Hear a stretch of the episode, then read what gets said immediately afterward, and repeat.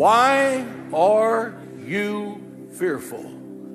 Every storm is God's seminar on faith for you. You have to admit your fear and face your fear before you can conquer your fear.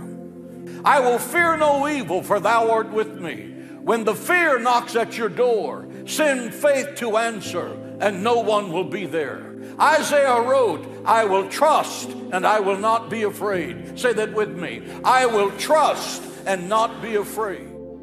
Hello, and welcome back to Fear Not, where we help you combat every fear with a biblical promise each and every day, right here on Reveal TV Network.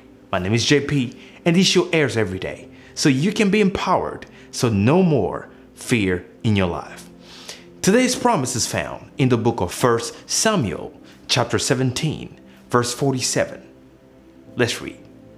And that all this assembly may know that the Lord does not deliver by sword or by spear, for the battle is the Lord's, and he will give you into our hands. Amen. Today's promise, the Bible is saying that as long as you put your trust in him, he wants you to know that it's not by might, but by my spirit, says the Lord. The battle is not by sword. The battle is not even yours. The battle is the Lord's. He's telling you that He's going to take over your battles. He's going to take over all your insecurities, all your fears, all your worries, and He's going to fight for you. He's going to send His army, His angels, to surround you and give you the protection you need. The enemy will not be able to touch you anymore because He will take care of you. He will protect you. He will put His guard around you. He will put His shield in front and behind you you will be 100% protected. The Lord is going to take care of you as long as you put your trust in Him. See, that's the only condition He's asking you to do. He's asking you to put your trust in Him today.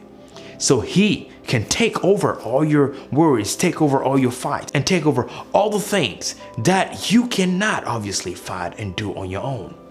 That's why He's there for you. That's why He's there for us. And I pray that you indeed are able to put your trust in the Lord today and that you yield and let Him take over and let Him fight and defeat the enemy for you so that you do not have any more fear in your life and you will live to see the transformation His presence will bring in your life and in your family's life in the name of Jesus. Hopefully, this has blessed you. If you did, I want to see you again tomorrow right here, front of the promise. Be blessed.